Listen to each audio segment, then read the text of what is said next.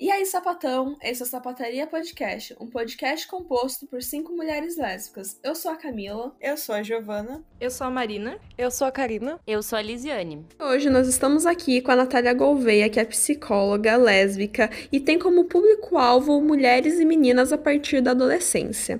Mas antes, não esquece de seguir a gente nas redes sociais. O nosso Instagram é Podcast Sapataria, nosso Twitter Pod Sapataria e também temos um e-mail para vocês mandarem suas histórias, dúvidas e enfim, podcastsapataria@gmail.com.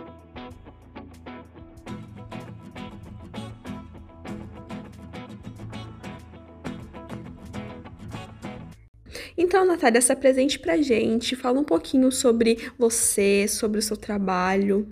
Oi para todas as sapatas dessa sapataria.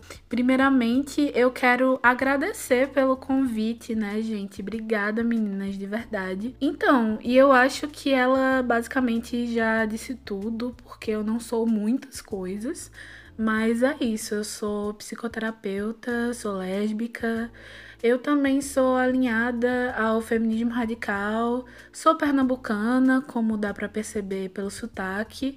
Quem tá ouvindo pode ser quem me conheça lá da Psifêmia, que é a minha página profissional no Instagram.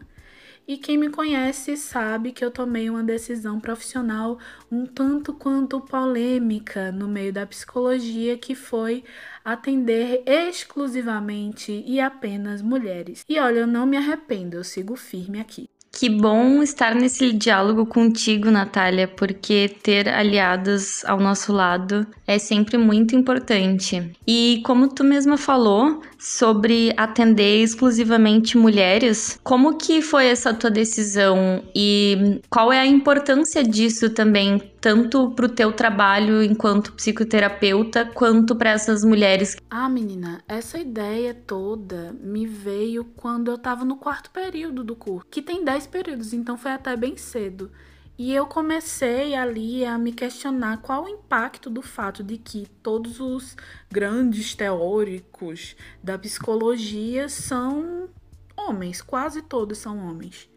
E aí eu percebi que não podia ser ok isso de a psicologia ser majoritariamente construída a partir de vivências masculinas, simplesmente. E eu vi também que mesmo quando eles faziam algo direcionado a mulheres, como vocês sabem, né, o caso da psicanálise, das histéricas e tudo mais, sempre era um negócio meio suspeito, sabe? Aquele negócio meio suspeito. Muita estigmatização e aquela ideia tirada do cu, com licença da palavra, com licença do francês, de que a mulher feliz e saudável é aquela que se encaixa nos ideais de feminilidade, tudo, casamento, maternidade, esse tipo de coisa. E isso se chama, isso tudo que eu tô falando, se chama androcentrismo. Ou seja, é esse movimento de colocar o homem como o centro das coisas. E a ciência como um todo é bastante androcêntrica, então assim, a psicologia, ela não escapa disso, né? E eu queria algo que fosse contra isso, sabe? Então eu decidi tentar trabalhar ginocentrando as teorias e a prática.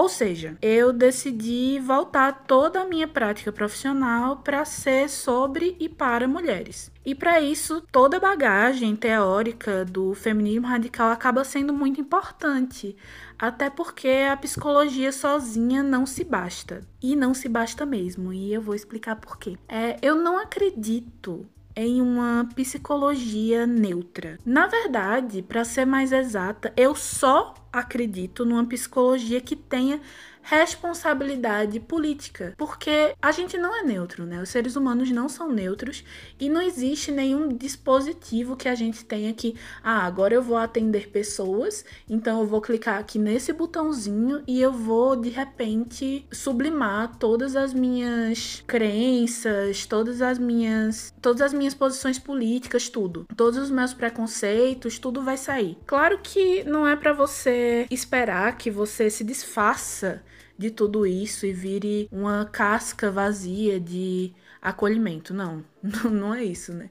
Mas é importante que a gente tenha consciência de que a gente tem esses posicionamentos e que isso vai transparecer né, no nosso trabalho e a partir disso a gente consiga se questionar, consiga ter uma autocrítica, porque assim, para o acolhimento de uma demanda na clínica ser minimamente eficaz, e eu digo minimamente, eu não digo nem meu Deus, maravilhosa, minimamente. É importante que a gente considere todos os atravessamentos sociais, econômicos e culturais que permeiam aquela pessoa. Tem que levar em conta não só o fato de que vivemos em um sistema patriarcal, mas também o racismo, a desigualdade de classes, o capacitismo, todas essas coisas. Já pensou, tipo, atender uma mulher lésbica, negra, com todo um histórico de opressão e tentar fazer isso assim de uma forma neutra? Sem levar em, em, conta nada disso. Não leva em conta o fato dela ser negra, não leva em conta o fato dela ser lésbica, não leva em conta o fato dela ser mulher. Ou pelo menos se convence de que não leva isso em conta, né? Porque não tem isso. Enfim, essa é a receita da desgraça, né? E quantas mulheres não se queixam de terem sido submetidas a um tratamento machista, por exemplo,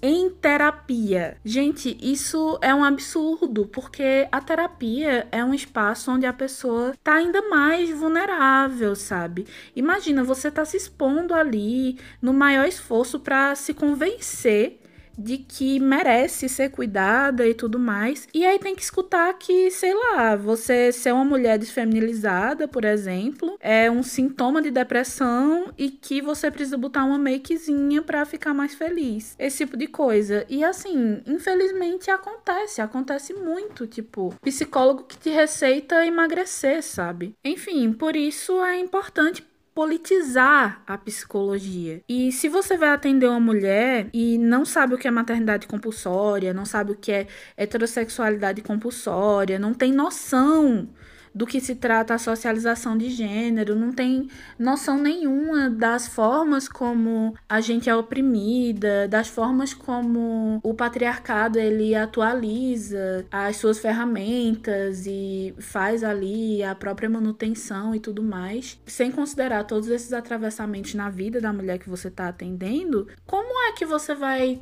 conseguir acolher essas demandas? Como é que você vai conseguir acolher questões que estão relacionadas a tudo isso, sabe? Você vai passar por cima, simplesmente, não dá, sabe? Mas assim, para politizar a prática, isso tudo precisa atender exclusivamente um grupo, como eu faço?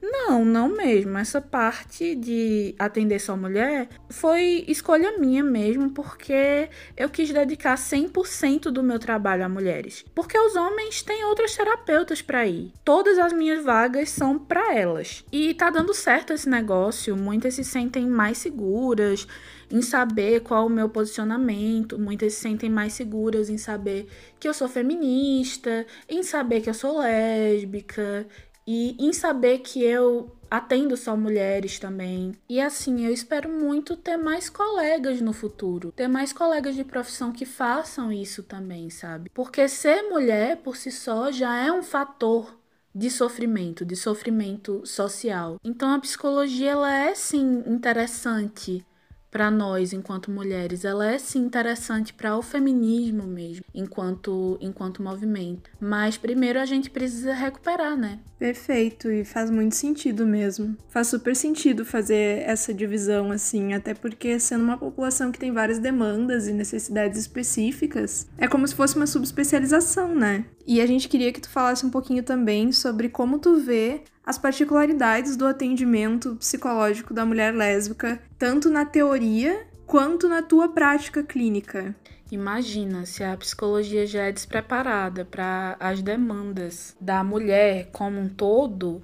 Imagina se essa for uma mulher lésbica, né? Aí a gente já desceu dois degrauzinhos. Porque assim, da mesma forma que para ser humano se tem por referência o homem, para essa categoria humana secundária que é a mulher, a referência é heterossexual. E esse foco da hétero como o modelo de mulher enquanto a lésbica é uma subcategoria acontece no feminismo também. É como se fosse um recorte, né? Como que a gente fosse só um recorte. O que não faz o menor sentido considerando que as relações românticas e sexuais com homens são uma ferramenta de opressão. Então eu acho sim que as leituras têm que partir muito do nosso ponto de vista. Mas por que, que eu tô falando isso? Porque eu também não acho que lésbicas são simplesmente um recorte na clínica.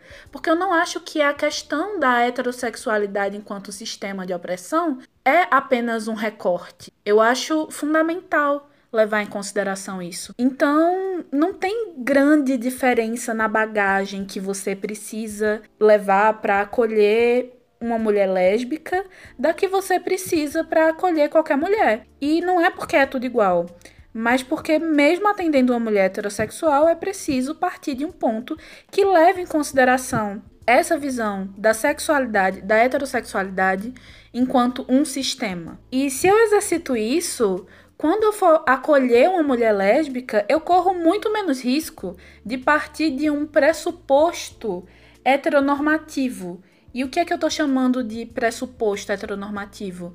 É toda essa ideia que se tem de que você anda heterossexual, corre heterossexual até que se diga o contrário, né? E a gente sabe que a forma de lidar consigo mesma e com o mundo, a autopercepção, a configuração das relações românticas e familiares tudo isso é diferente para uma lésbica do que é para uma mulher hétero ou até bissexual. Um motivo especialmente gritante, inclusive, para não aplicar um pressuposto heteronormativo em atendimento nenhum, assim, zero atendimentos, é o fato de que você pode estar atendendo uma lésbica e não sabe porque ela mesma não sabe. Além de que existem queixas comuns entre bissexuais e heterossexuais, cujo foco é o sofrimento causado por essa norma hétero. Então, por que simplesmente naturalizar isso, né? Os relatos de heterossexualidade compulsória, eles brotam quando você menos espera.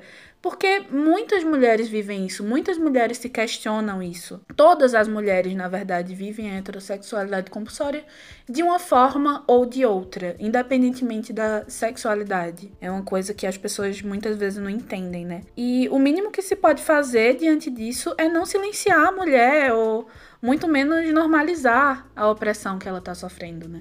E aproveitando, né, que você comentou sobre o machismo na psicologia, gostaria que você falasse um pouquinho mais sobre isso, como que foi na universidade lidar com isso e como sair desse padrão machista que tem na universidade na hora do atendimento. O curso de psicologia, gente, pelo menos para mim, ele é bem complicado, porque esse machismo que a gente fala também, ele chega muito mais como aquele machismo, aquele machismo de esquerda, sabe? Aquele machismo desconstruído, aquele machismo que faz até uma chantagem moral, sabe? E o que mais acontece dentro da psicologia é entre colegas, enfim, é essa tal dessa chantagem moral. Ah, mas você não vai incluir os homens?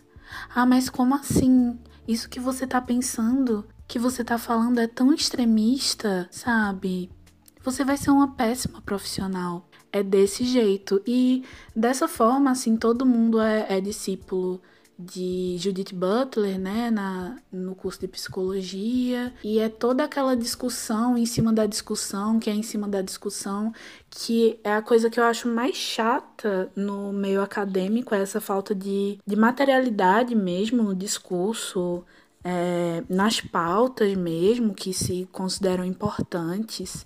É muito muito uma masturbação intelectual mesmo. E muito apesar da maior parte do curso ser composto por mulheres e assim, mais de 80%, quase 90% das profissionais de psicologia são mulheres. Mesmo assim, existe a misoginia, porque como é que mais de 80% das profissionais e das mulheres que estudam também psicologia, das pessoas que estudam psicologia, na verdade, são mulheres e ainda a gente segue grandes teóricos homens, sabe? Nós, nossos grandes ídolos dentro da psicologia são homens.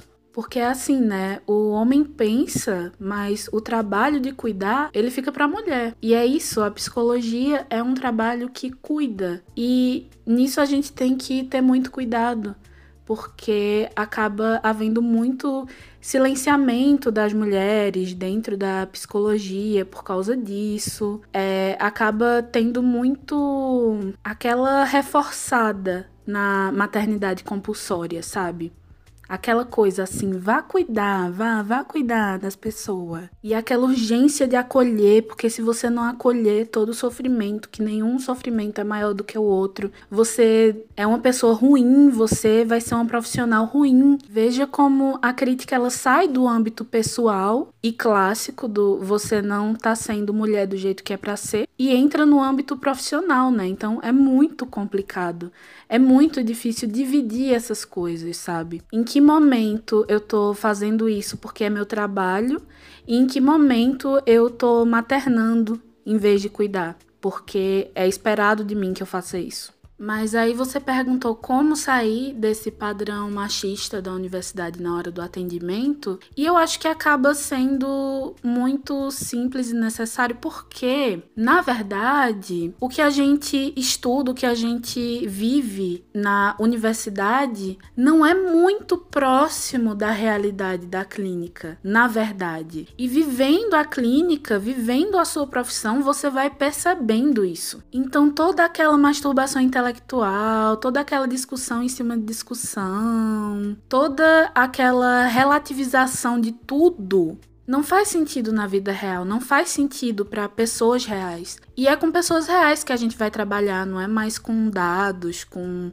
casos escritinhos bonitinhos no papel. A gente vai lidar com sentimentos de pessoas e com os nossos sentimentos enquanto a gente está lidando com aquilo, né? Então, assim, o que é que eu quero dizer? É que de todo jeito você vai ter que procurar estudar além do que você já estuda na faculdade. Isso que você estuda na faculdade tem muita coisa que é, nossa senhora, muito importante. Muito importante mesmo, não tô diminuindo, mas tem muita coisa que é meio que por tabela, sabe? Pra você tem que fazer para você mostrar que você tá fazendo, meio isso, para você agradar ego de professor, muitas vezes. É muito complicado. Então, de todo jeito, você vai ter que estudar além. Você vai ter que buscar coisas é, que de certa forma façam um paralelo com as demandas das pessoas que você está acolhendo no momento. E se você atende uma mulher, o que não é difícil, né? Até porque a maioria das pessoas que procuram terapia também são mulheres. Se você for politizada, se você tiver uma criticidade sobre o mundo e uma autocrítica também, você vai acabar chegando em teorias feministas ou em teoria lésbica ou em materiais sobre negritude, todas essas coisas, para além da academia, do material acadêmico de psicologia. Porque tem hora que Freud, que Lacan, que Heidegger não dão conta, sabe? Skinner também não. Nenhum desses caras dá conta. Então, ali na hora de atender, na hora da clínica, mesmo que você não vá fazer a clínica tradicional e tudo mais, mas independentemente se você tiver em uma instituição, você vai estar trabalhando com pessoas, você vai estar acolhendo pessoas. Ali, é, além da sua bagagem teórica em psicologia, é sua bagagem teórica em outros pontos também, em outras áreas do conhecimento, porque é importante. E você mesma ali, segurando as pontas e segurando forninho, sabe? E tentando fazer uma dialética entre todas essas coisas. Em entrar naquele movimento perverso, no sentido freudiano, de fugir da realidade, que a gente vê muito na academia mesmo. Quando você sai da faculdade, é tudo entre você, as pessoas reais e o CRP, né, que você tem que pagar uma vez por ano.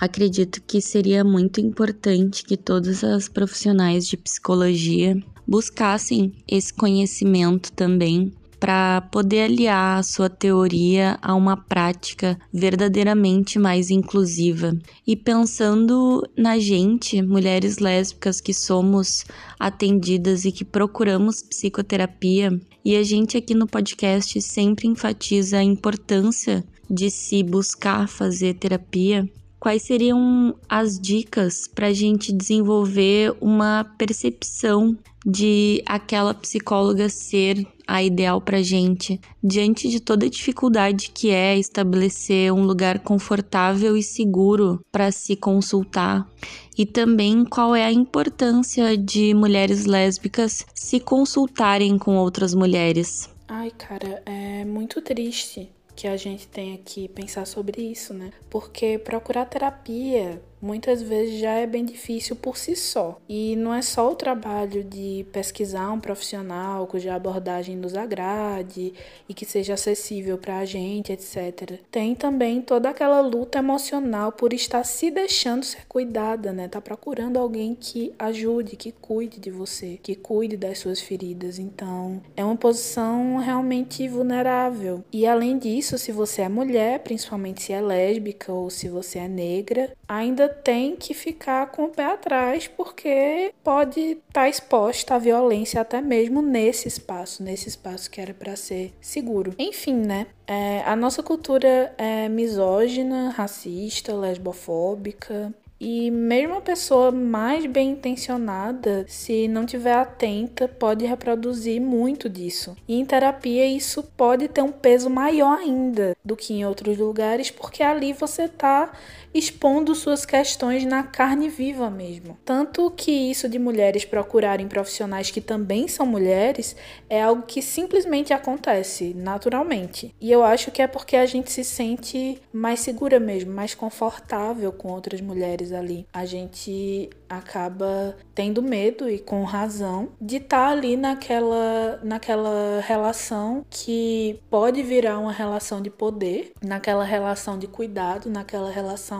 em que você tá vulnerável com um homem, né? É, mas é importante lembrar que você fazer terapia com uma mulher, encontrar uma terapeuta mulher, não é suficiente tem muito mais coisas, né, que você precisa sentir que tá rolando dentro da terapia para aquilo ser de fato uma terapia. E eu acho que a primeira coisa que você precisa observar é se a sua terapia tá virando uma relação de poder. E não tenha medo de expor que alguma fala da sua psicóloga não te agradou por algum motivo, e aí é, vocês conversam sobre isso e você pode entender por que não te agradou, se tem alguma coisa a ver com você. Você pode também fazer com que ela compreenda que aquilo ali foi um erro e não repita tal coisa e é, traga uma outra perspectiva também, porque um processo terapêutico precisa ter essa abertura, precisa. Eu costumo dizer que a terapia é uma conversa entre duas especialistas, uma em psicologia e a outra em si mesma. A terapia é um espaço onde você precisa ter autonomia. Nós podemos cometer erros e é muito importante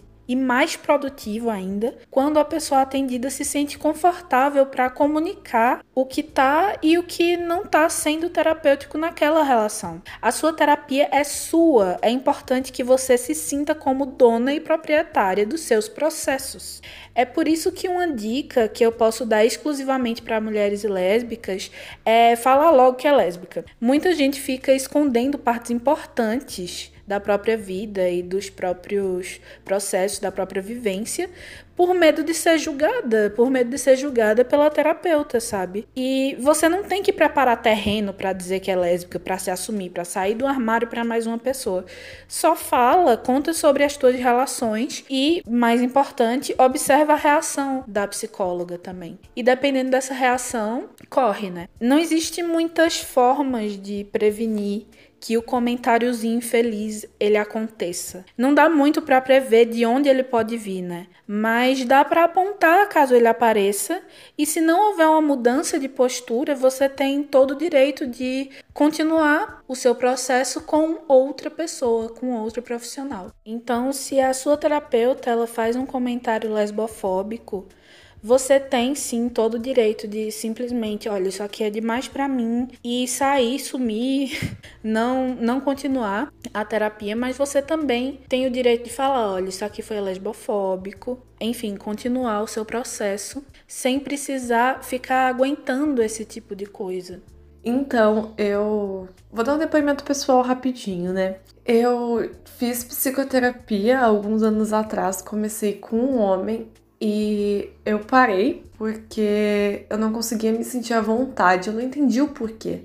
Por que, que eu não conseguia me sentir à vontade? Por mais que ele era uma pessoa desconhecida, sabe? Todos os profissionais têm que ser, eu não sei se realmente é uma regra, mas pelo que eu já ouvi, não pode ter um vínculo, né? Por que, que, eu, que eu tinha desistido, sabe? E aí eu acabei tendo. Passou uns anos e eu acabei voltando por terapia. E foi um homem de novo. Só que dessa vez foi diferente, porque, enfim, eu tava tratando outras coisas, não a mesma que eu tava tratando naquela época. Só que ainda assim tinha barreiras, sabe? Eu não conseguia me sentir à vontade falando sobre certas coisas, sobre traumas que, sei lá, adivinham do meu problema, do meu problema não, de um problema uh, coletivo de homens contra mulheres, na verdade, por assim dizer. E aí eu não conseguia me sentir à vontade, não conseguia que, tipo, expressar realmente, sabe? E aí agora com uma psicoterapeuta mulher, eu consigo me expressar muito melhor, tanto como, tipo, coisas banais assim, quanto com traumas pesados mesmo, e enfim, né? Coisas que têm problema direto com o falo. Então, dito isso, eu queria ouvir assim de ti uh, quais os, as queixas maiores que tu ouve nesse meio, principalmente de mulheres, né? Porque o foco aqui é falar sobre isso. E de mulheres lésbicas também, tipo, quais as queixas, tanto nesse sentido do que eu trouxe, quanto no sentido geral mesmo, assim, sabe? Ah, essa é uma pergunta muito interessante, é um ponto muito interessante porque quando você escuta as histórias pessoais de tantas mulheres, você acaba compreendendo, percebendo alguns padrões entre as queixas, entre as demandas que elas apresentam, entre os relatos, as histórias de vida têm muitas coisas em comum mesmo. E muitas das batalhas que elas travam, elas nem sabem, mas não estão sozinhas nelas. Inclusive, às vezes as queixas vêm todas juntas, sabe? É, como por exemplo, teve esse caso muito triste da menina de 10 anos que foi estuprada pelo tio e engravidou, e teve a questão do aborto e tudo mais. E a maioria foi, foi um, um, número grande, assim, eu acho mais de 50% das mulheres que eu atendo tocaram no assunto e estavam afetadas por esse fato de alguma forma. E era uma angústia tão conjunta, um, um sentimento tão compartilhado. Às vezes elas compartilham umas coisas assim, umas histórias de vida, e elas nem se conhecem, né? A maioria das mulheres que eu atendo não conhecem umas às outras. Isso é uma coisa que me toca muito e na verdade eu acho que é a primeira vez que eu tô de fato falando sobre isso, do quanto em tantos momentos eu sou testemunha da conexão de mulheres que nem se conhecem. E aí, assim, eu fiz um top 5 das questões que mais aparecem, dos padrões mais comuns que eu identifico entre os relatos das mulheres. E aí, em primeiro lugar, eu coloquei traumas familiares, principalmente em relação à mãe, na relação com essa mãe. E assim, tem muito uma vontade de consertar essa relação com, com a mãe. É, tem muito uma, um sentimento misto de querer a todo custo acolher aquela mãe, ao mesmo tempo que carrega-se feridas causadas pelo fato de que aquela mulher teve que segurar o forninho para te criar sozinha, mesmo tendo um pai, mesmo tendo outros familiares. A gente sabe que a responsabilização fica inteira em cima da mulher, fica inteira em cima da mãe da criança e que nisso tudo essas mães acabam não conseguindo ser tão presentes ou tudo que elas fazem ou deixam de fazer acaba tendo uma influência muito grande sobre a criança que cresce, né, e vira uma pessoa adulta e essa influência é, acaba continuando acontecendo. Esse dilema, essa questão ganha em disparado, assim, é o que eu mais converso, são as queixas que mais chegam não são todas as mulheres que têm esse problema, mas boa parte delas têm. E todas, eu acho que todas com quem eu conversei sobre isso, chegam nesse mesmo impasse. Eu sei que ela é uma mulher, eu sei que ela sofreu muito e eu quero muito acolher ela, mas ao mesmo tempo eu sofri muito. E eu acho que isso aponta para uma questão muito séria, né? Que é o fato de que na nossa sociedade toda a responsabilidade em cima da construção subjetiva de uma criança é colocada na mulher. E por isso que as pessoas têm essa brincadeira de dizer que todos os traumas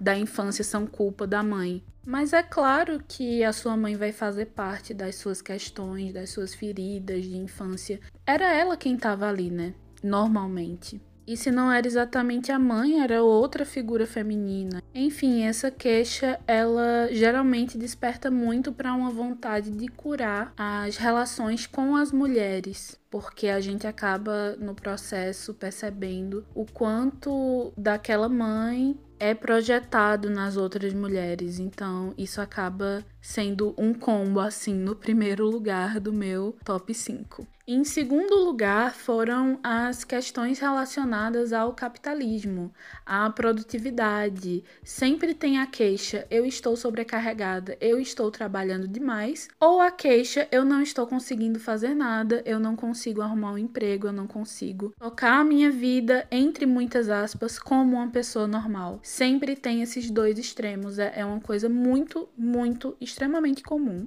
Em terceiro lugar das queixas tem a maternidade compulsória e a maioria das mulheres que eu atendo elas não são mães, não é esse tipo de maternidade compulsória, mas é naquele sentido de cuidar de todo mundo, de maternar todo mundo e não conseguir cuidar de si. E aí entram também, né, os relacionamentos até que ponto eu tô deixando de cuidar de mim para poder cuidar da outra pessoa? Esse tipo de questão aparece muito. E quando não aparece, eu puxo, porque acontece demais da pessoa ir fazer terapia porque queria que outra pessoa da convivência dela, geralmente um homem, mas nem sempre, fizesse terapia. Então é tipo, fulano fez isso. O que isso quer dizer? Será que é por causa do trauma que ele tem de pipipipopopó? E é esse o momento que eu puxo para essa conversa da maternidade compulsória, dando esse nome ou não dando esse nome, porque é muito triste como tantas mulheres só conseguem ir cuidar de si com a desculpa de estar cuidando do outro. E é muito espontâneo e muito bonito o momento em que eu percebo que elas estão começando a descobrir que a terapia é um espaço delas, para elas. Porque a gente não é acostumado a ter um espaço pra gente, né? E em quarto lugar tá a heterossexualidade compulsória. E, gente, eu não tô forjando isso, é sério. É, aparece muito, muito, muito. São, é uma questão muito forte na vida das mulheres, mais forte do que eu achei que seria. Assim, claro que eu sei que a heterossexualidade compulsória faz parte da nossa socialização, e tá em todas as mulheres, né?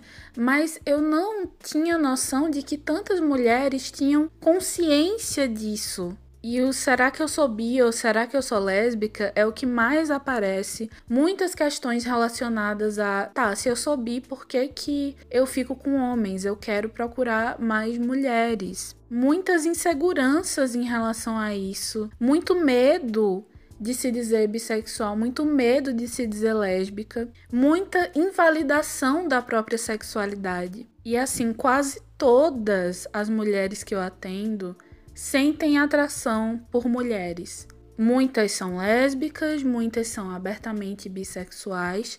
As que se dizem hétero sentem atração por mulheres, a maioria. Na verdade, eu tô dizendo a maioria, não lembro de alguma que não tenha dito isso, mas com certeza tem. Então, assim, o amor por mulheres, o desejo por mulheres é algo muito reprimido, mas muito presente entre nós. E não é porque eu fico perguntando nem nada. A questão da orientação sexual, da lesbianidade, do será que eu sou lésbica, será que eu sou bi, ela chega, ela sempre chega. E em quinto lugar, mas não menos importante, estão questões relacionadas à intelectualidade. Muitas delas têm muita síndrome da impostora, mas também gostam muito de usar o espaço da terapia para discutir, compartilhar coisas que elas se interessam, sabe? Assuntos que elas se interessam. E enxergar isso, quanto que isso é comum, esse tipo de conversa, virou uma chavinha assim na minha cabeça para eu perceber, para eu entender o quanto que a gente não tem espaço, né, para partilhar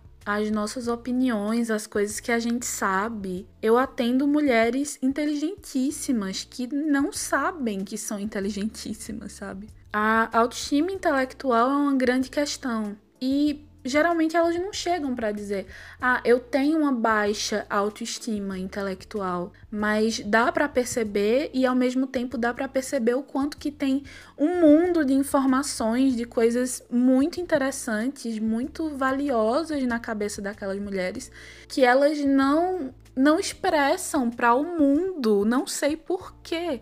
Não, na verdade eu sei por quê. É por causa dessa, dessa repressão mesmo, dessa baixa autoestima intelectual. E algumas até dizem: não, eu tenho uma boa autoestima intelectual, mas eu tenho vergonha de ter uma boa autoestima intelectual. Eu tenho vergonha de saber que eu sou inteligente, porque eu tenho medo de ser vista como arrogante. Isso é muito comum. E perceber o quanto que isso aparece foi contra minhas expectativas, assim, não foi muito o que eu esperava. Porque quando eu comecei, ah, eu vou atender só mulheres, eu achei que ia vir muito, muito, mas muito caso envolvendo abuso sexual e tem, a maioria das mulheres foram abusadas sexualmente, mas não é uma coisa que muitas vezes elas querem se aprofundar na terapia, às vezes elas citam, elas falam sobre às vezes e tem aquela sessão mais mais pesada, mas até pelo peso mesmo não é uma questão que é tão compartilhada assim que elas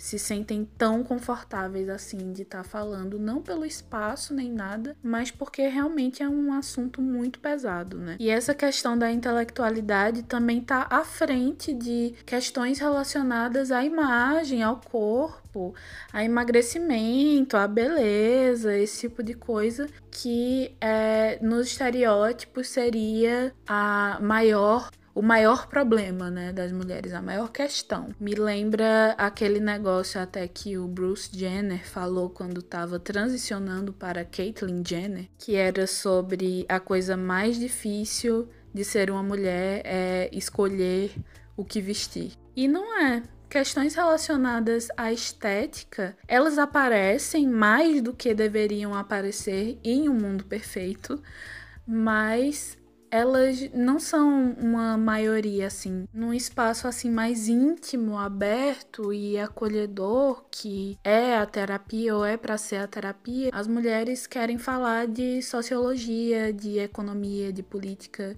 de feminismo, de espiritualidade, de filosofia. Elas querem compartilhar a própria visão de mundo. Isso é muito legal, é, é uma das partes mais gratificantes assim nossa, menina, eu fico até emocionada. Ah, mas antes que eu me esqueça sobre o que tu falou das experiências que elas compartilham, de outras terapias que elas fizeram e tal. Com o homem já rolou, inclusive, de mais de uma me relatar assédio por parte do terapeuta. Então vemos que é uma coisa muito séria. E no geral tem muita assim incompreensão em relação à sexualidade delas, incompreensão em relação àquilo que elas acham importante. Invalidação das emoções é uma coisa que é uma queixa muito muito grande assim que elas trazem de outras terapias. E assim, eu entendo que todo profissional ele é passível de erros, né? Eu também, inclusive, já fiz. Já aconteceu em atendimento de uma mulher chegar para mim e dizer: "Olha,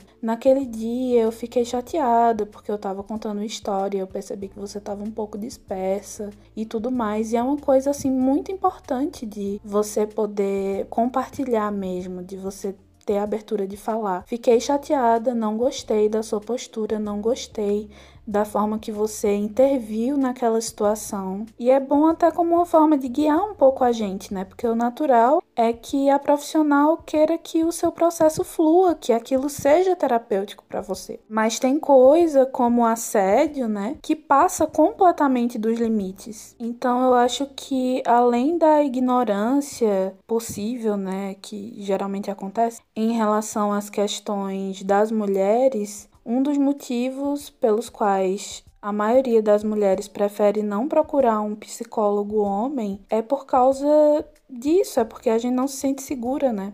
Eu mesma, eu só sou atendida por mulher mesmo. É muito difícil uma mulher se sentir segura em uma sala à prova de som com um homem, sabe? No caso da terapia presencial e tudo mais. Inclusive, esse foi um dos milhões de motivos para eu não querer atender homens, para eu querer atender exclusivamente mulheres. Aliás, para eu querer atender só mulheres tem vários motivos, né? Mas para não querer atender homem, para rejeitar homem, tem esse motivo também. Natália, e para finalizar, eu queria que você desse um recadinho pra gente, um conselho, enfim, de como minimizar os efeitos das redes sociais em meio à pandemia. Porque a gente sabe que nessa pandemia tudo que a gente vê na internet muitas vezes acaba se intensificando e acaba nos afetando muito mais do que afetaria numa vida comum de trabalho, faculdade e tudo mais.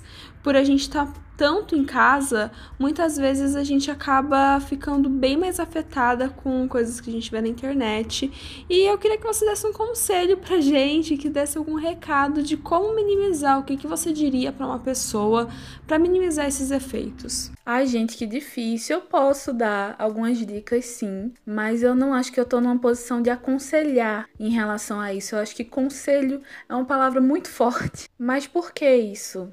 Quem conhece algum psicólogo, alguma psicóloga, sabe que a gente usa direto a cartada do depende do contexto. Você conta um negócio, ah, o que é que você acha disso? A gente responde, depende do contexto. E nesse caso é bem isso mesmo. Tipo, eu evito fazer e analiso muito antes de compartilhar aqueles posts com, ah, cinco dicas para lidar com a ansiedade, por exemplo. Porque a gente sabe que aquele passo a passo não dá certo para todo mundo. Aí tá lá no meio das dicas, é, para diminuir a ansiedade, faça exercícios físicos. E aí a pessoa vê isso, a pessoa sabe, tenta fazer exercício, não consegue. Por quê? Porque ela tá ansiosa, caralho, ela não consegue. E por mais que eu saiba que nesse caso das redes sociais, o ideal mesmo seria a pessoa dar aquela famosa afastada, desinstalar o Instagram, o Facebook ou o Twitter do celular, ou usar até aqueles aplicativos que medem o tempo no dia que você fica na rede social. Eu sei que muita gente não pode ou não consegue fazer isso. Ah, mas como assim não pode? Muita gente não pode porque trabalha com isso, porque depende da rede social para divulgar o próprio trabalho, por exemplo. E porque tem gente que não consegue? Tem vários motivos também. Às vezes a pessoa tá quarentenada sozinha e a única possibilidade que ela tem de ter alguma interação com as pessoas é através das mídias sociais, das redes sociais. Então a gente tem que ter muito cuidado na hora de aconselhar qualquer coisa, porque para algumas pessoas esse conselho pode, uau, dar muito certo, e para outras pessoas pode ser um conselho arrombado, que vai fazer ela se sentir pior do que ela já estava se sentindo. Mas assim, vamos lá, se você não pode ou você não consegue se afastar das redes sociais e de alguma forma elas estão te afetando negativamente, acho que vale a tentativa de selecionar melhor o que você consome. Eu sei que tem as publicidades e tal, não sou ingênua, mas se o que tá te deixando mal é ficar se comparando com a vida perfeita de selfie das outras pessoas, vai silenciando essas pessoas, seja ela uma blogueira ou um amigo ou uma amiga que tira fotos com a vida perfeita. Por mais que você não tenha nada contra aquela pessoa, mas se tá te fazendo mal, se você tá se comparando, tenta consumir outras coisas. E se o que tá te fazendo mal são notícias, que provavelmente notícias estão te fazendo mal, mesmo porque assim não está fácil, todo dia uma bomba diferente, todo dia vai ter um monte de notícias ruins, porque o mundo tá horrível. Foda-se, silencia também. Você não tá sendo antiético politicamente por fazer isso contanto que seja para a sua saúde mental. Não é como que você tivesse escolhendo a total ignorância. Até porque se uma coisa muito séria acontecer, você vai ficar sabendo porque as pessoas vão comentar. E aí você procura notícia, porque a gente fica sendo bombardeada com fala ridícula de Bolsonaro e o meio ambiente sendo destruído e atualização diária do número de mortos por Covid-19, sabe? E você vai fazer o que com tanta informação? Vai surtar, né? Porque chega uma hora que realmente. E não se trata de entrar num movimento de negação bolsominion. Eu sei muito bem que nos tempos de negacionismo que a gente tá vivendo, é muito importante a gente compartilhar e reforçar os fatos. Mas você não vai conseguir ajudar se você tiver adoecida. Então silencia as páginas de notícias também e começa a seguir umas hashtags aí de coisas que tu gosta, como animais. Eu sigo hashtags de vários animais, tipo baleia, gato. Segue essas páginas que mostram paisagem de natureza, arte, entretenimento e tenta fazer essa bolinha de coisas boas. Segue aquelas páginas de meme com vídeo de criança, sabe? E eu sei que essas dicas não são tipo, meu Deus do céu, mudou a minha vida. Mas sei lá, eu resolvi falar mesmo assim, porque às vezes a gente precisa escutar coisas óbvias. A maioria de vocês já deve ter pensado em fazer uma coisa assim, mas não fez por algum motivo. E agora que eu falei, vai lá e faz isso. Então é isso, gente. Meninas da sapataria, muito obrigada por terem me chamado para fazer esse episódio. Deu certo. E eu confesso que eu tava super descrente que eu ia conseguir gravar esse episódio com vocês, porque no início do mês, como eu até comentei, né, eu tava meio xoxa, capenga, manca, inconsistente. Acho que muito porque com a entrada do Agosto Lilás eu acabei refletindo muito sobre o quanto que a gente tem que passar por ser uma mulher lésbica, sabe? E todo o backlash, o retrocesso que a gente vem sofrendo, porque a gente sabe que a invisibilização de pautas lésbicas está na moda. Não precisa observar muito para perceber isso, né? Mas eu confesso alegremente que à medida que eu fui construindo esse episódio com as meninas e também à medida que eu fui consumindo mesmo o conteúdo criado por mulheres incríveis, maravilhosas, eu acabei bebendo um pouquinho dessa força e tô terminando aqui o Agosto Lilás, prontíssima para a Guerra do Setembro Amarelo, que é outro mês que começa um tanto triste, às vezes termina triste também. E por falar em mulheres lésbicas maravilhosas criando conteúdo, eu queria indicar a Sofia Andreasa. O arroba dela é Sofia com PH e Andreasa com dois E's. Ela é uma ilustradora lésbica sagitariana que, além de ter um trampo muito, muito foda, ela usou todo o mês de agosto para dar visibilidade a textos de outras mulheres lésbicas. Além de que ela é uma fofa, um amor super acessível e é uma das minhas ilustradoras favoritas no momento. E vamos de despedida agora, né? Quem quiser falar comigo, as minhas páginas são psifêmea, minha página profissional, e tem a minha página pessoal, que também é o meu podcast, que é Saturníssima. Então é isto aí. Muito obrigada a quem escutou até aqui e agradeço novamente às meninas. Tchau, gente. Então esse foi o episódio de hoje. A gente espera que vocês tenham gostado e não esquece de seguir a gente nas redes sociais. O nosso Instagram é podcast sapataria, o nosso Twitter é pod sapataria e também temos um e-mail para caso vocês queiram contar histórias e, enfim, conversar com a gente. É podcastsapataria.gmail.com. A gente está abrindo um PicPay para que quem possa colaborar, contribuir com o nosso trabalho, deposite lá o valor que puder. Pode depositar, sei lá, 50 centavos, um real, para ajudar a gente a conseguir comprar equipamentos para aprimorar o nosso podcast. Esse PicPay vai estar tá anunciado no nosso Twitter, no nosso Instagram. É só você ir lá nas nossas redes sociais que vai ter certinho como fazer colaboração. E siga bem caminhoneira.